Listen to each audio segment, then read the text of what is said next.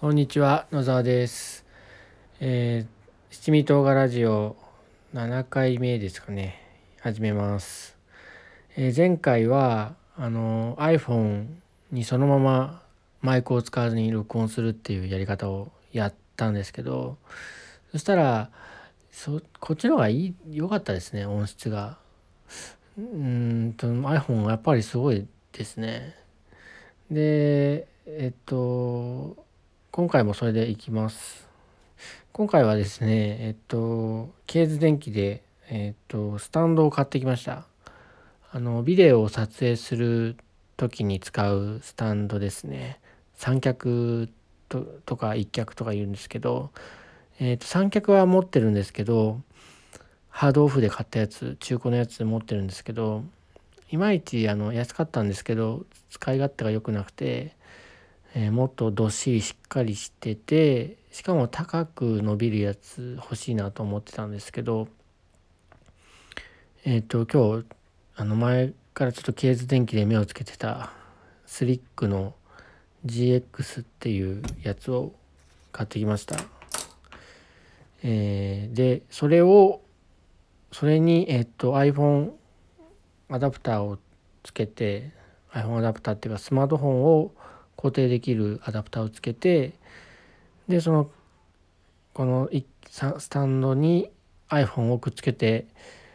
えー録音しています。快適です。えっ、とじゃあ今日の話題いきます。えー今日はあのグアムの2日目の話をしたいと思います、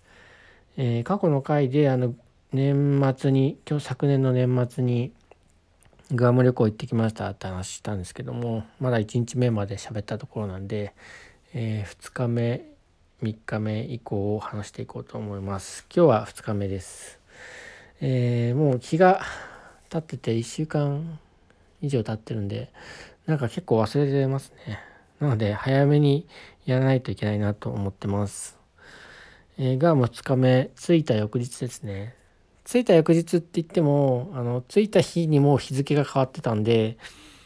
うん、まあ着いた日みたいな感じなんですけどもとりあえず出発した翌日のはあの前日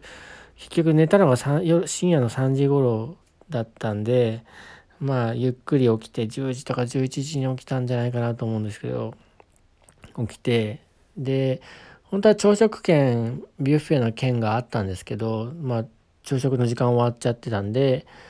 えーっとホテルにあるマイマートっていうホテル内コンビニみたいなのがあるんですけどそこで、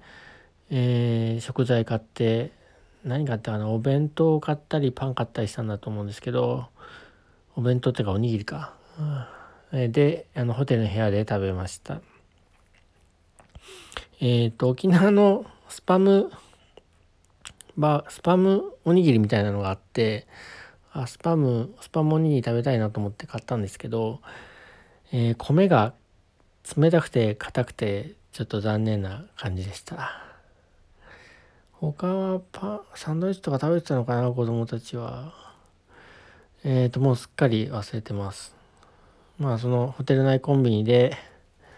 えー、20%オフの券を使って食材買って飲み物買って、えーいい部屋で遅い朝ごはんを食べてですぐにあのホテルに併設されてる大きいプールに行きました。まあこのホテルを選んだ最大の理由はその目の前にホテルがある。ホテルに間違えた。目の前にプールがある。ホテルに大きいプールが併設されてるっていうところだったんで、まあ、出てきました。えーっとその子供連れ子供が喜びそうな大きいプールスライダーがあったり流れるプールがあったりあと波が出るプールがだになったりする場所があるのはその泊まったオンワードビーチリゾートっていうホテルとあと PIC っていうホテルのその2つだけかなと思います。で今回はオンワードビーチリゾートの方に選びました。で今言ったんですけど、まあ、流れるプールがあってえーっとあとスライダー滑り台みたいなのが3種類3箇所ぐらいあるんですね。えー、1個はマンタっていうやつでえっ、と最終日、えーと、帰る日の前日に1回やったんですけどもまあ怖かったです。あのフリーフォールするみたいなぐらい急な斜面だったんで怖かったです。他はまああのよくある滑り台なんですけどえっ、と日本のあのプールですかあの日本であの子供が喜ぶようなプールあるじゃないですか。あの25メートル泳ぐプールじゃなくてそういうスライダーがあったり流れるプールがあったりするプールですね。に比べると何ていうか綺麗だしあの人もそこまでいないし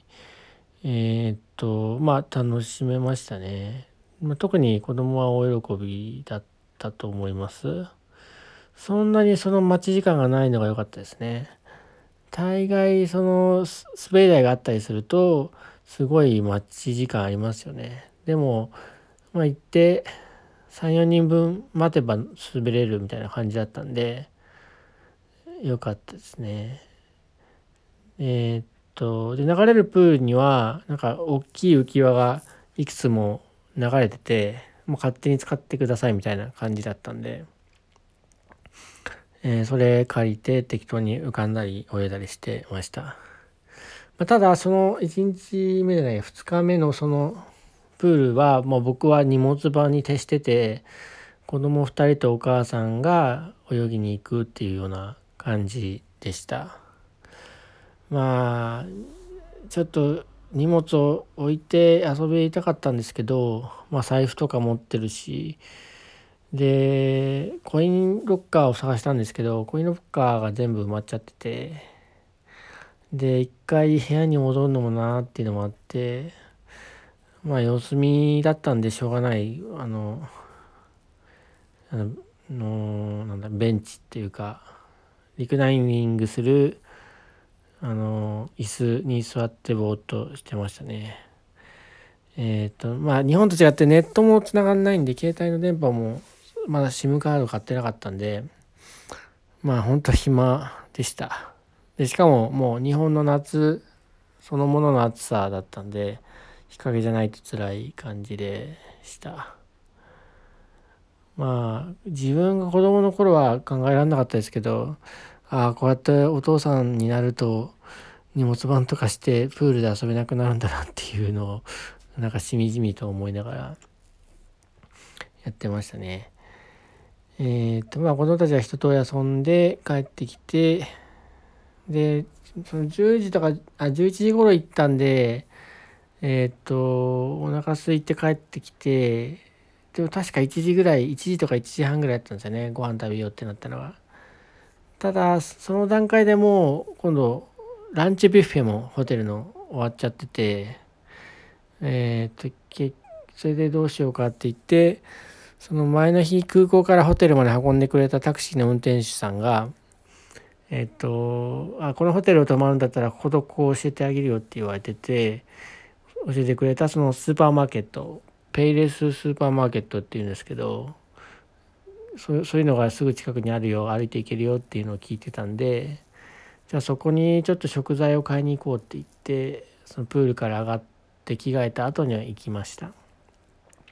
ちょっとアメリカで徒歩移動って大丈夫なのかなと思ったんですけどまあなんとか15分ぐらい歩いて歩きましたまあ子供がいなければもっと早かったんですけどえっ、ー、と十分歩いていける距離ではありましたね。ペイレスマーケットっていうんですけどペイレスってまあ支払いないってことですよね。多分激安とかあのただ同然みたいな意味合いなんじゃないかなと思うんですよね。でまあそれ一つの異文化体験というかそういうのも兼ねてアメリカのグアムのスーパーマーケット入ってまあ肉が大きいとかあこういうの日本じゃ見たことないねとか言いながらえー、っとスーパーマーケット内を探検しました。で今回あの旅行で、まあ、お金をたくさん使ってるんですけどもまあ、食事をまあケチるというか節約してあの浮かせたいなと思ってて、えー、まあ、せっかく旅行来たんだから美味しいもの食べたいっていうのはあるんですけどにしても家族4人分でそれなりのレストランに行くと数万円吹っ飛びそうだしで子供はそんなあの我々が美味しいと思うものを美味しいとも思わないんですよね。子供は子供が好きなものがあってそれはちょっと大人の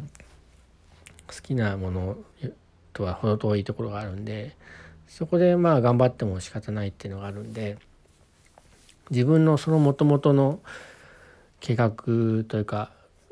目論見としてはその夜ご飯なんかはそのスーパーとかで食材買って簡素にホテル内で済ましたいなと思ってたんですね。その夜ご飯とか昼ご飯とかですね。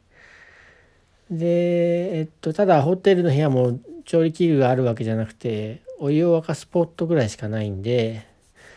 えー、サンドイッチ用の食パンとハムとチーズとレタスあたりを買って、えー、とあとコーンフレークみたいなやつと牛乳を買って、えー、まあそのその他なんかこまごまと買ってきました。結局80何ドルぐらい買っちゃってあなんか思ったより安く上がんなかったなっていうのはあるんですけども。えー、まあそれで買って昼ご飯はあのホテルの部屋に帰ってそのパンを食べたりシリアル食べたりしました。えっ、ー、と向こうでびっくりしたのが牛乳が冷蔵で売ってないんですよね。常温保存で売っててあだ 大丈夫なのかなと思ったんですけどほほとんどの牛乳がその常温で置かれてて、まあ、多分殺菌されてるからなんでしょうね。へえと思いました。牛乳が冷蔵じゃないんだと思って。でまあハムとチーズとパンがあればサンドイッチになるかなと思ったんですけどまあでもちょっと味付けがいるなと思ってマヨネーズも買って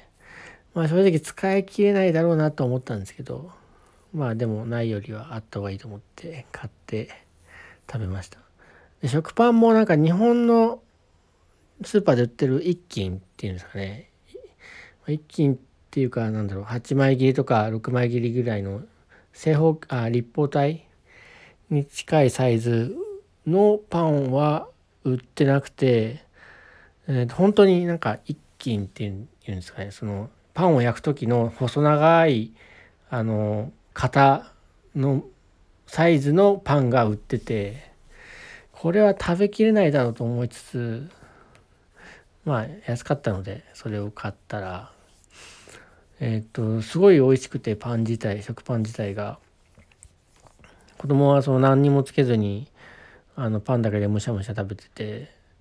で結局、え、3日目4日目あたりには全部食べきっちゃいました。はい。そんな感じでしたね2日目のお昼ご飯は。で買い物行って疲れて帰ってきてなんかパンとか食べてその後どうやって過ごしたのか覚えてないんですけどうん何したのかな？洗濯とかしたのかな？ちょっと本当にもうまた1週間かそこらしか経ってないんですけど忘れちゃってて。うん多分洗濯したんですね。えー、っと服は2回分の服しか持ってきてなくてで向こうにコインランドリーやるからそこで洗えばいいやっていうふうな感じで。てたんで早速1日目えっ、ー、とコインランドリーホテルの1階にあるコインランドリーで服を洗って乾燥機かけてみたいなことをしたりしたらもう夕方になってで夕ご飯ですかね。夕ご飯はえー、っとまたそのタクシーの運転手さんに教えてもらったんですけども、まあ、すぐ近くにそっちは本当にホテルの隣の隣ぐらいの建物なんですけどシャーリーズっていうレストランがあってそこがいいよっていう言われてたんで行ってみました。本当にその地元の人とか使うようなレストランで雰囲気としてはなんだ日本のデニーズみたいなのに近いかなと思うんですけどそこ入って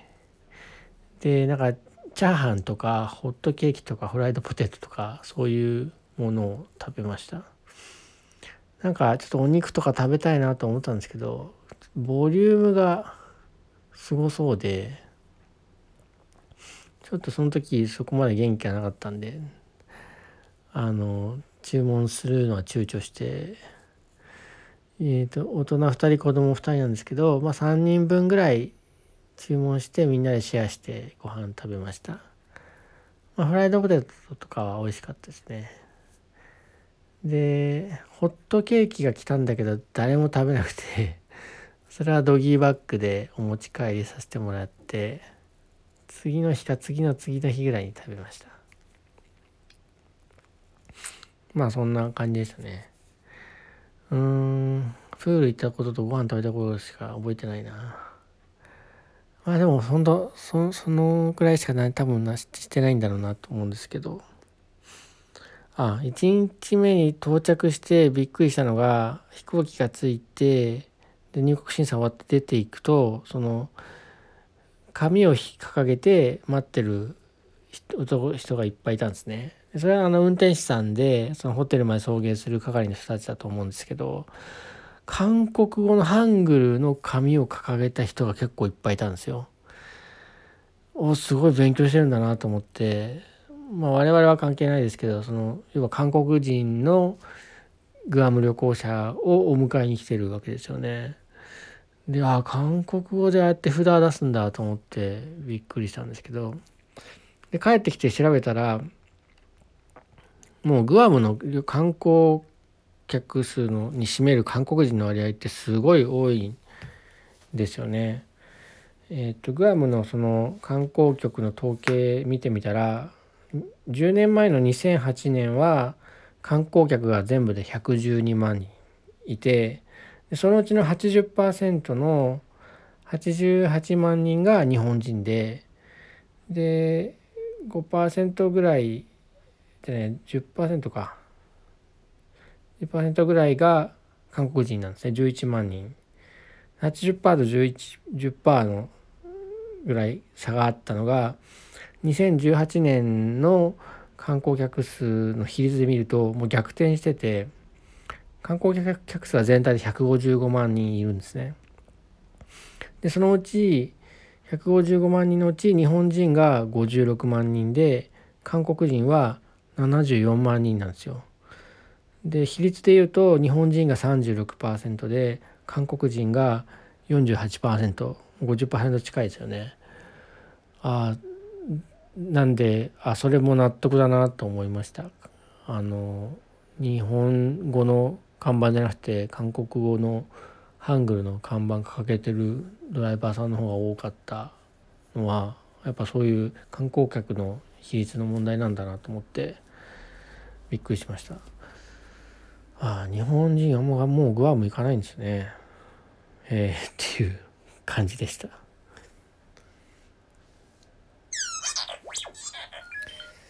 はいえー、っとじゃあ